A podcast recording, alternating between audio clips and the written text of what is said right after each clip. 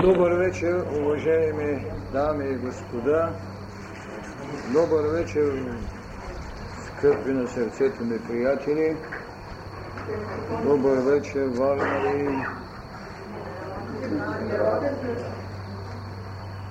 Доста е смутено сърцето ми, защото ви нося привет от оная същност на българският народ, която 11 века не гледа вече.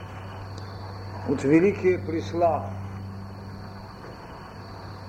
където реални исторически паметници, живи души бяха в присъствие в душата ми.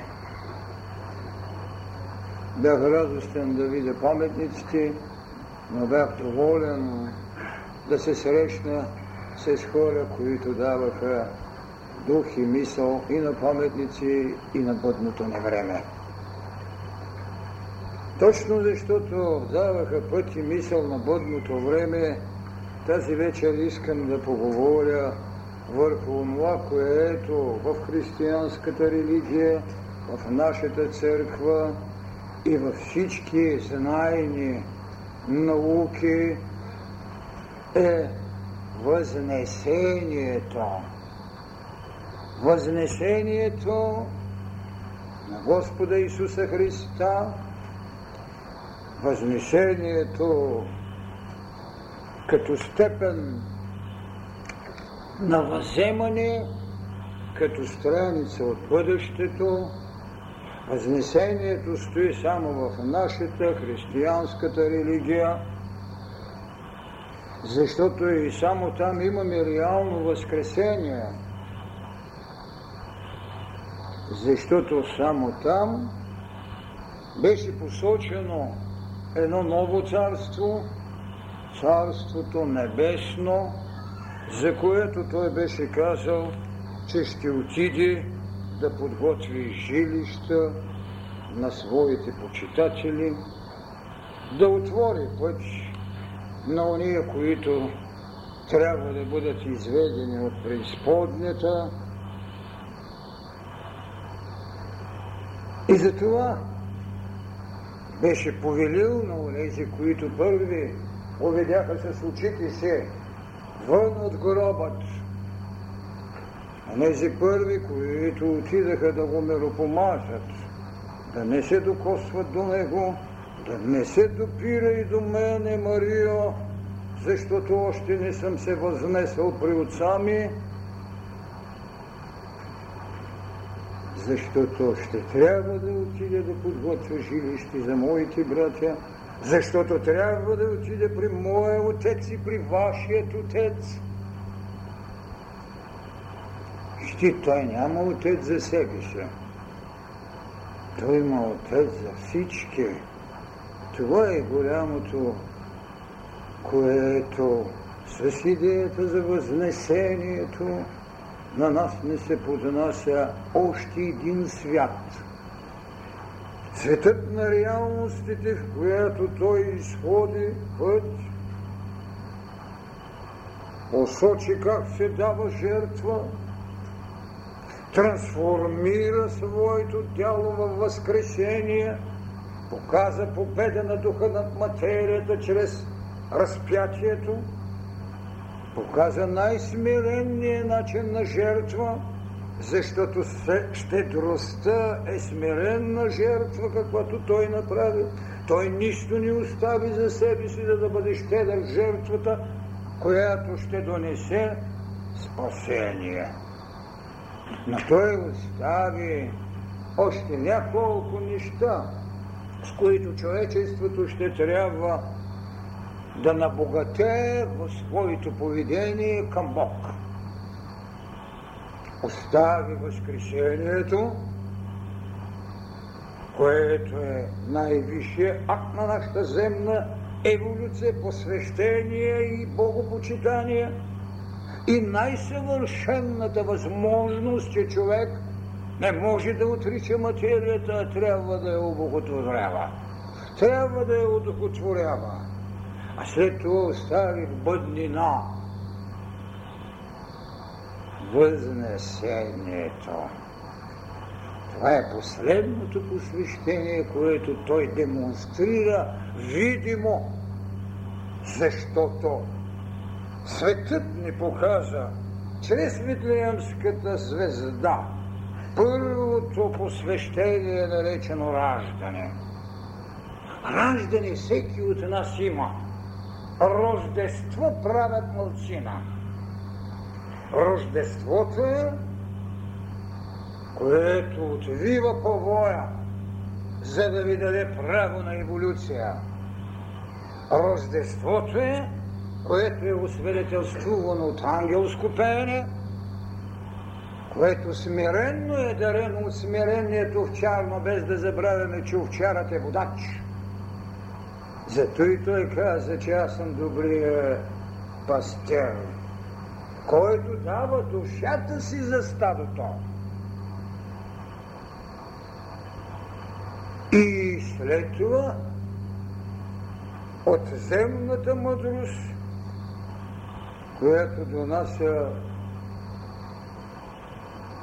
злато, което не рождее, богатство, което мълци ни ядат. Трите влафли.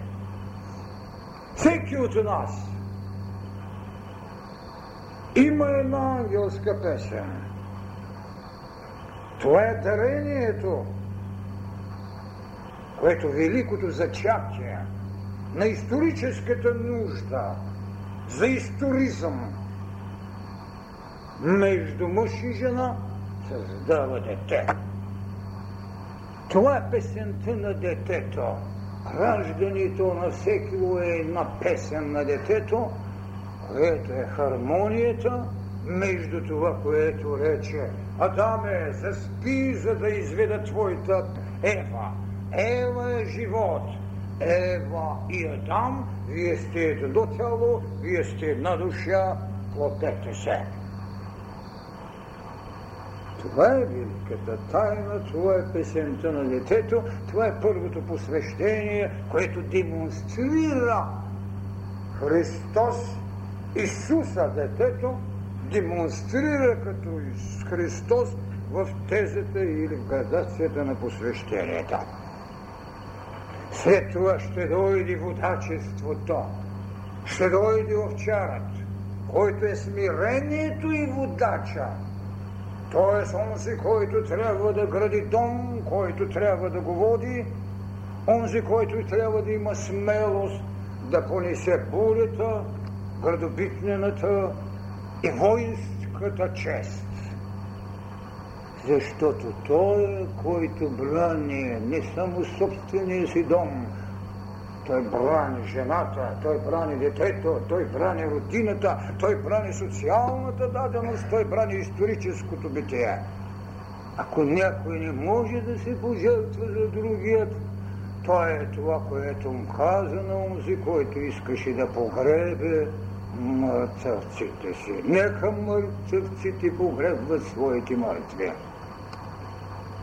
И най-после носим ли в себе си мъдростта? Носим ли трите влъхви? Носим ги. Те се събират в един израз. Причинността за битие. Това е нашето чувство, нашият ум и нашата воля. Те трябва да се съберат в едно. Това е мъдростта.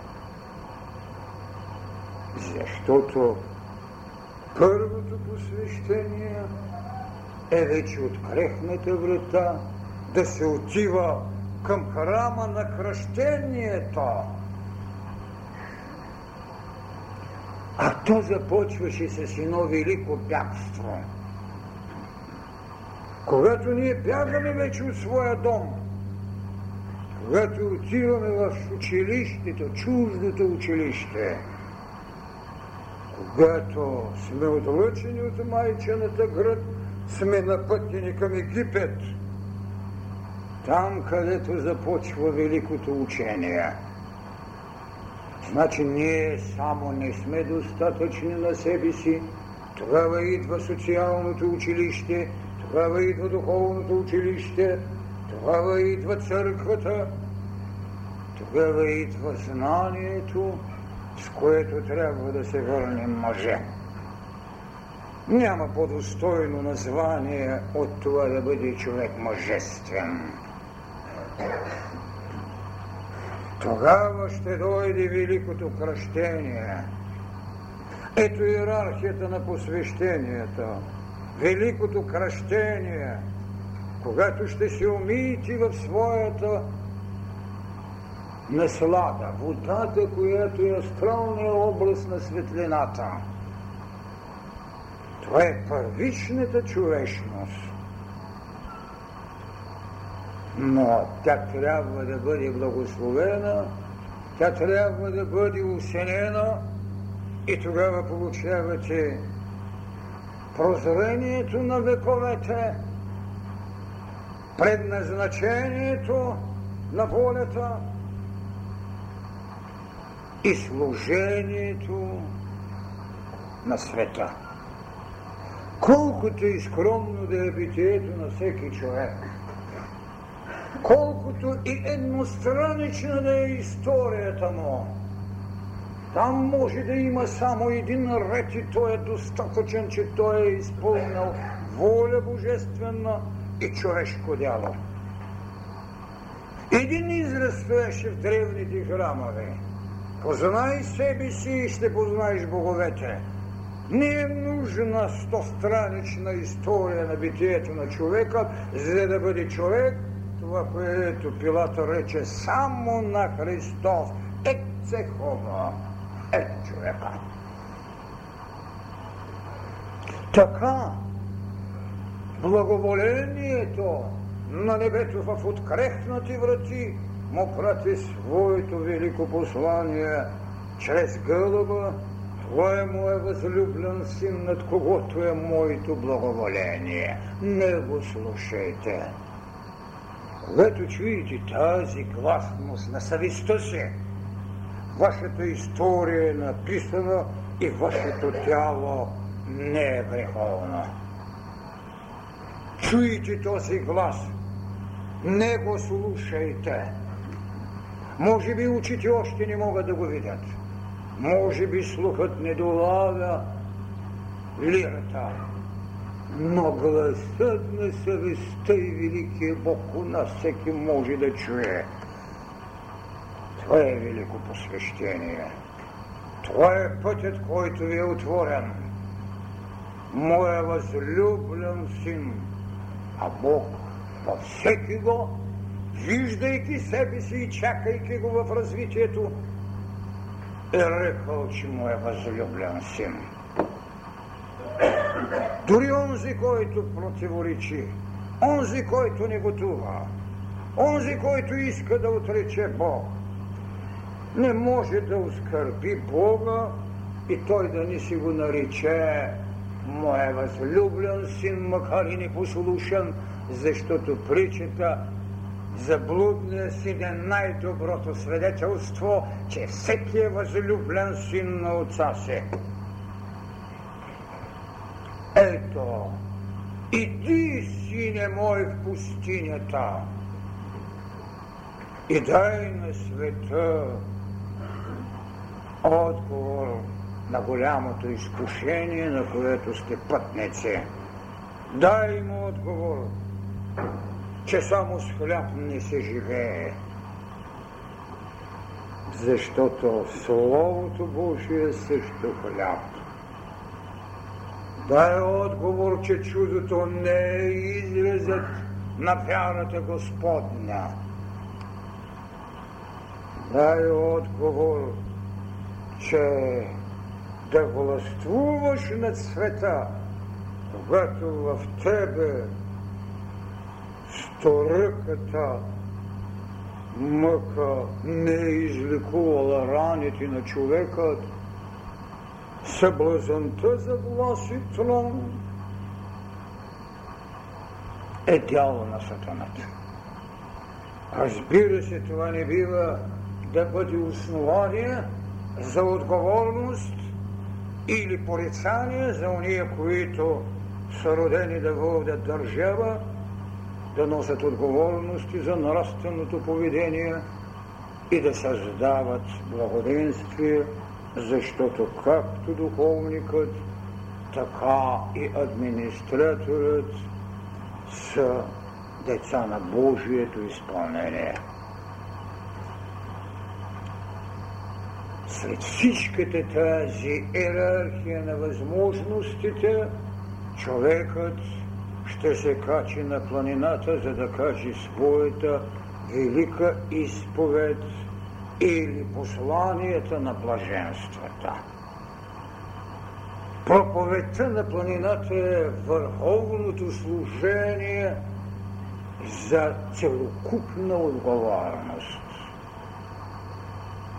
Там е речено блаженни нищите духом, блаженни гладните, блаженни чистите по сърце, защото те ще видят Бог. Блаженни миротворците, защото те ще се наричат синове Божии. Вижте, тези, които го виждат, не са още синове Божии. Каква иерархия, колко уточнена морална градация. Блаженни чистите по очи, защото ще го видят, но блаженни са миротворците, защото те ще си наричат синове Божи. И тогава защо Христос да ни ви каже, моя мир ви давам, защото е син не, а синове не на Бога. Така иерархията ще върви, ще върви и в една светлината горска. Преображение. Той за първи път на света ще демонстрира пред очите човешки и пред апостолското кредо, което се е люшкало в съмнение, ще покаже светлина неръкотворна, която е в ръкотворния му храм. И зато и когато ще тръгнат надолу, ще ги попита за кого ме мисли светът. А вие за кого? За Христа, Сина Божий, ние ти мислим. Мълчете, не казвайте, защото имам още дела да извърша и нека не се съблазните поради мен. Защото трябваше да понесат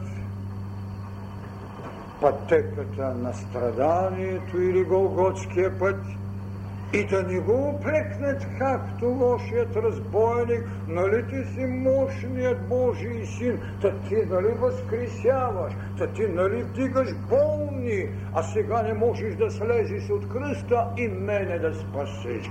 Това беше предупреждение към неговите апостоли, да не се изпушат заради него, че уж е голям синът Божий, а не може да се освободи. Защо? Защото им рече две думи. Аз трябва да изпълня волята на отца ми, а ти, Петре, мисли за земни неща. А каква беше волята? Гециманската градина да беше сложена не на изпитание, а на просветление. Твоята воля да бъде аз давам на човека правото да се надмогне в страданието и да предостави на теб великото решение. Защото нито една клетка от плътта му, нито една вибрация от неговата чувственост, така нареченото астрално тяло, нито някой отделен слог от словото на неговата мисловност трябваше да смуте целостта на всеотдаянието. За да може жертвата да бъде великото смирение на голямата благодат. Така се изграждаха стъпалата Така се казваха голями истини, така се откриваха пътища за съвършенство, така се проповядваше една нова духовна вълна, едно учение на любовта, но не като философия, не като нравствена градация, а като духовна вълна, която можеше да направи своя кръг. Обичай врага си. Люби врага си. Възхвали този, който те проклина. Къде? Къде е нашето страстолюбие и къде е нашата ненавист към този, който може да ви прокълне, който може хубаво дума да каже? Е, той беше казал в блаженствата си, заради мен, когато ви кажат хубава дума, понесете я. Голями уроци, които имаха социална приложимост, но някой ще каже, ето вековете вървят и ние не виждаме светът да е негов. Светът е негов с будността, че има учението. А човекът е още свой, защото е един Бог в развитие. Но този Бог в развитие, знае, що е казал Неговия Христос. Че трябва да люби врага си. Кога? Това е наша еволюция. И учението за правдата беше дадено преди хилядилетия. И митологичното съзнание, че боговете са безсмъртни, беше дадено. Но те бяха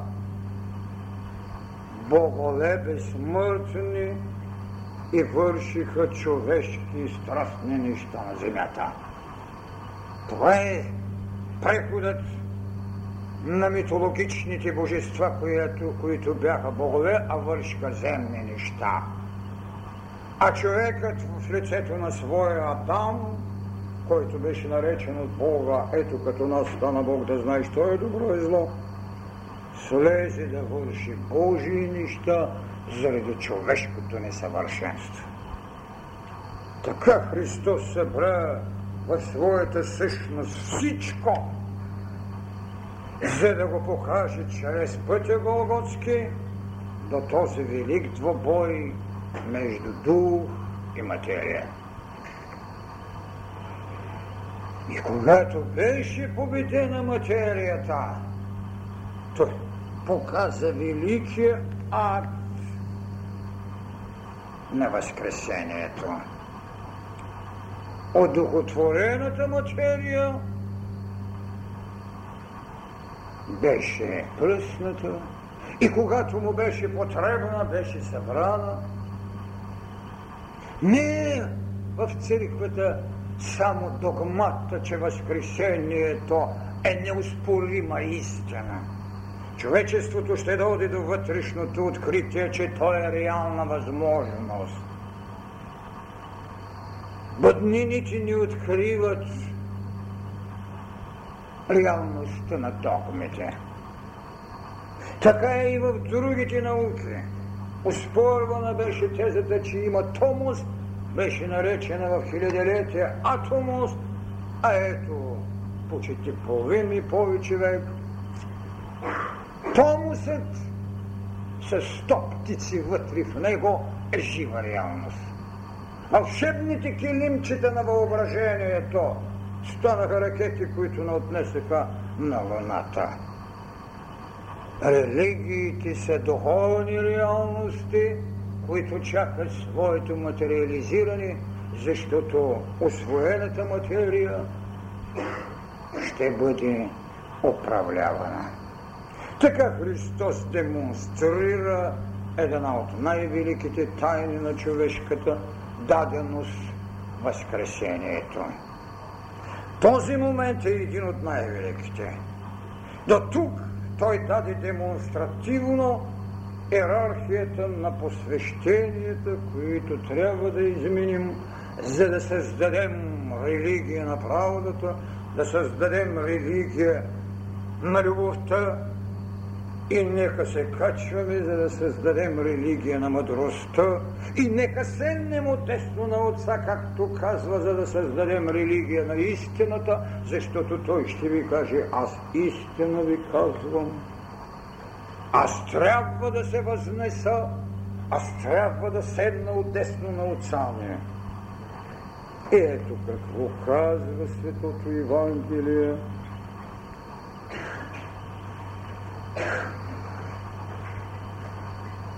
Аз обаче ви казвам истината. За вас е по-добре аз да си замина, защото ако не замина, утешителят няма да дойде при вас. Ако ли заминя, ще ви го пратя.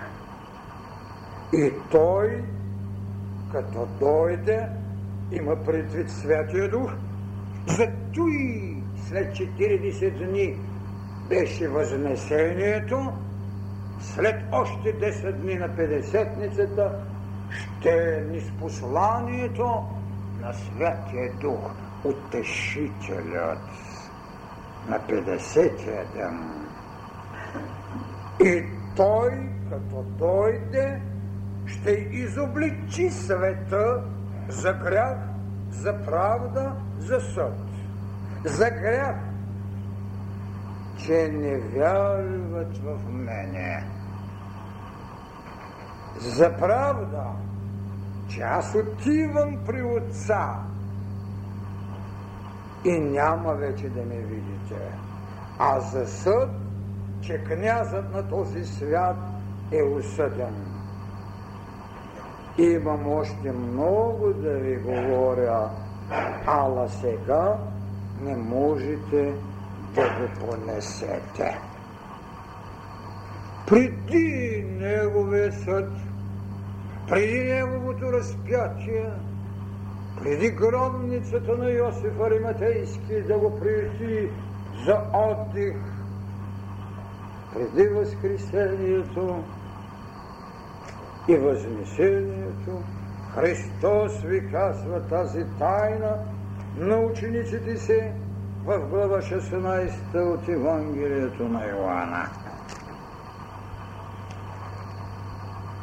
Какви неща им е откривал, ето вижте, когато идва в Великия ден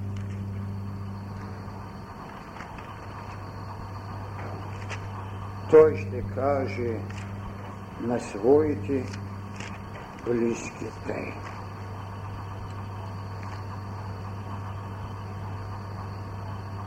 Исус и каза, жено, защо плачеш?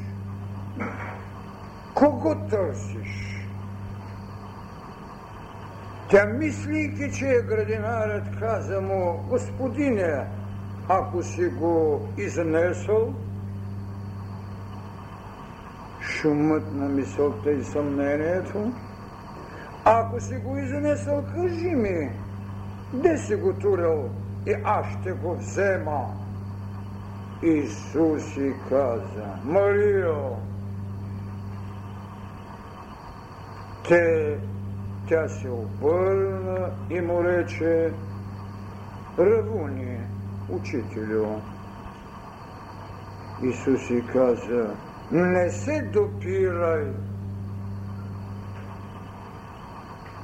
до мене, защото още не съм се възнесъл при отца си,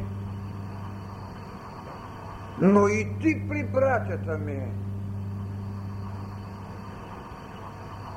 И им кажи, възлизам при моя Отец и при вашият Отец и при моя Бог и при вашия Бог. Дохожда Мария Магдалена и обажда на учениците Господне. Единият акт е свършен акта на Възкресението. описан в различни нюанси. Но това, което е дена на бъдещето, това, което е новата иерархия, онова, което е нашето битие в следващата култура. Не се докосвай. Не съм се възнесъл. Един път нов е възнесението. Възнесението е новия път. Възкресението е живяна тайна вече. И това, което казах, че пътят Голготски вече не е път Голготски, е път Господен. Че Възкресението е един от голямите уроци. Не е вече да кажете не греши, не е простим те не знаят, що вършат, а научени на Възкресение, Господи.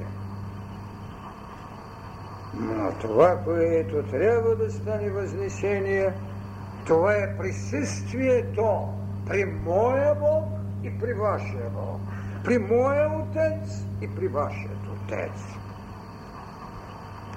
Това е акта на възнесението, който много малко е казан в нашата църква, много малко е казано за него в теологията. Защо? Защото има един период от 40 дни на съществуване на Христос на земята. В кое поле е пребивавал? Колко реален е бил, за да каже Тома, дай си реката, за да бръкнеш в раната ми, щом си толкова неверен, за да освободи неверното човечество от това, че иска да пипне. Вярвам, Господи, да, вярва след като видя. Блажение, който е повярвал преди да види. Така че възнесението, преди да дойде, ние имаме едно битие на Христос, много малко, също така посочено в нашата духовност, в нашата църква, в нашата теология. Как живя 40 дни Господ? За да търсим и как Господ живя 40 дни в пустинята, за да направим тази дъга на небето с цялото им многоцветие. Така не е търсен този ъгъл. 40 дни не е достатъчно да се каже, че за Емаус среща двамата апостоли, които не могат да го познаят. Само когато къса хляба, те го познават.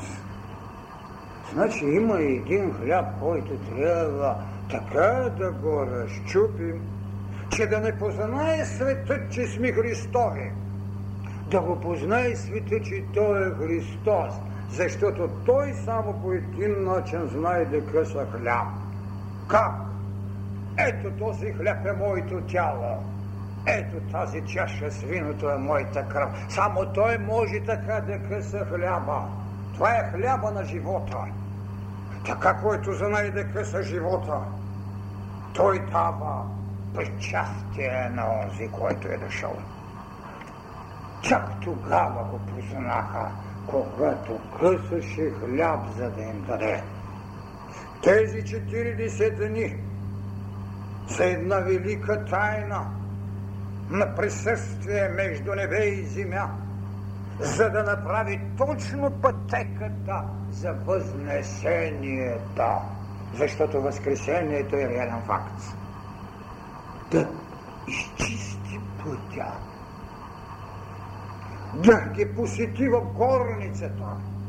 Да им каже къде да хвърлят мрежата, за да удуват, ловят много риба. А те бяха рибари, и не знаеха къде има много риба. Какво значи това? Че ги учише как да ловят хора, защото когато ги освободи от рибалските мрежи, им рече Ела ти да ви науча как да ловите хора. Но те още не знаеха, още хвърлиха мрежите в без, безрибни води. За това ще ми каже, че аз ще ви пратя утешителя и той ще ви научи. И тогава именно те ще отидат да извършат великия акт. Идете и кръщавайте в Мое име, в името на Отца и Сина и Святия Дух. Ей, зато и не знаеха да ловят риба. Зато и два измъкнаха мрежата, когато и ми каже, ей, там, хвърлете мрежата. Това е великата тайна на присъствието на Исуса 40 дни между небе и земя, между човек и Бог. А те, както им беше казал, имаха Неговия Бог и Той тяхния. Ето защо, след като стана всичко това, Той ще каже следното. И той им отговори, не се пада вам да знаете времената или годините, които Отца е положил в своята власт. Вижте, тези 40 дни той им каза нещо. Още всичко не може да знаете. Това, което Отца е положил в своята власт, още не може да го знаете. Но ще приемите сила, когато слезе върхови Дух Свети и ще ми бъдете свидетел в Иерусалим и в цяла Юдея и Самария и дори до края на света, на земята. И като рече това, както го те гледаха, той се подигна и облак го подзе изпред очите им. И докато гледаха към небето, когато се той възнасяше, ето застанаха пред тях двама мъже в бели дрехи и рекоха, мъже, галилейци, какво стоите и гледате към небето? Този Исус, който се възнесе от вас на небето, ще дойде и по същия начин, както го видяхте, да отива на небето. Тогава те се върнаха в Ерусалим от планината наречена Елеон, която се намира близо до Ерусалим, колкото един съботен път. Ето е реалното му възкресение в очите на неговите ученици. Те го видяха. Но те трябваше да го направят вътре в себе си. Човек може да вижда много неща. Мария видя Възкресението отиде да го проповядва, но направи ли го? Учениците видяха възнесението и получиха благодата на Духът Свети. Възнесоха ли се? Това е пътащата духовност на човека. Това е обещанието, което един дякон Стефан първата Христова принесена жертва, видя и каза. А Стефан изпълнен с Дух Свети, когато с камъни го убиват, но като погледна към небето, видя силата Божия и Исуса да стои отдесно на Отца, на Бога и каза – ето виждам небесата отворени и син човечески да стои отдесно на Бога. Тогава захрищяха и го убиха с камъни. Непосредствено след неговото възнесение дякон Стефан има реална духовна образна картина за възнеселия си Христос и потвърждение, че е седнал отдесно на Отца.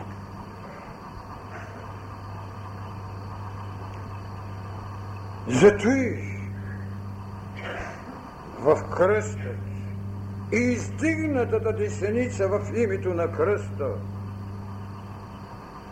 и носения жезъл като пълновластие ще бъдат вършени с десната ръка.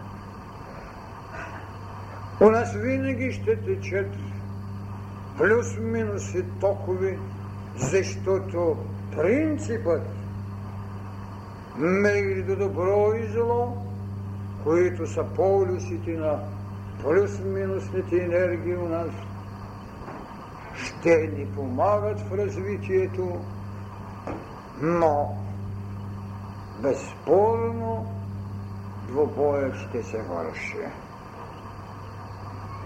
И в социалната ни действителност, и в личния ни свят, и в историческата постеля ще има това раздвоение. Неговата благодат се крие в идеята за еволюцията и за това сме казали няма зло, има нееволирало добро. Светът трябва да се избави от ласката на себичността. Нуждата от себе си беше най-добрият надпис в световната храмова истина – Познай себе си и ще познай света. Но когато това стане себичност, тогава ние боледуваме, като не признаем обич на другия, като не дадем признание на божественост в другия. А това беше учението на Христос. Затова възкръсна Христос, зато и се възнесе и седна на Отца, за да прати усинението чрез Дух Свети, за да спомни какво е казал. Тези дни фактически на тези два големи празника има точно тази закрила, тази щедра ръка, на духовността да напомни на човекът, че той е дете на Бога и трябва даровите му да бъдат Божии. А кой е Божия дар към човека? Обичай от срещния си. Обичай врага си. За да можеш в него себе си да развиеш а той да не вижда сламката в своите очи и да я нарича в твоите креда. Ние трябва да се освободим от тази града. Ние ще трябва да признаем еволюцията, за да се простим в отсрещния. Тогава ще разбереме защо 40 дни той присъстваше. Тогава ще го разбереме защо това възнесение става пред човекът и защото трябва да се демонстрира пред двама мъже в бели дрехи. Имаше двама разбойника – Единият беше добрия, другият беше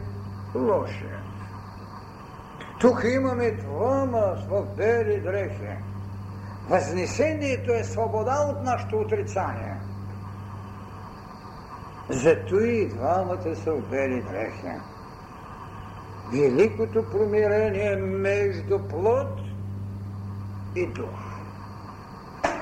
Това е голямото, което възнесението подсказа на човека и чаканата духовност му дава основание да се осъществи. Това мъже в бели дрехи. Мъжът е дисеницата. Не говоря за нашите полови различия. Говоря за два големи принципа. Великото оплождащо начало, наречен дух и отробната майка, материя, които трябва в взаимността на оплодената еволюция да станат два бели ангела. Това е било тезата ми, когато казвам, че материята не може да бъде отричана, трябва да бъде одухотворявана. Тя трябва да застане до духът. И духът да изпее нейната песен Възкресни! И в тази взаимност да видим и възнесение.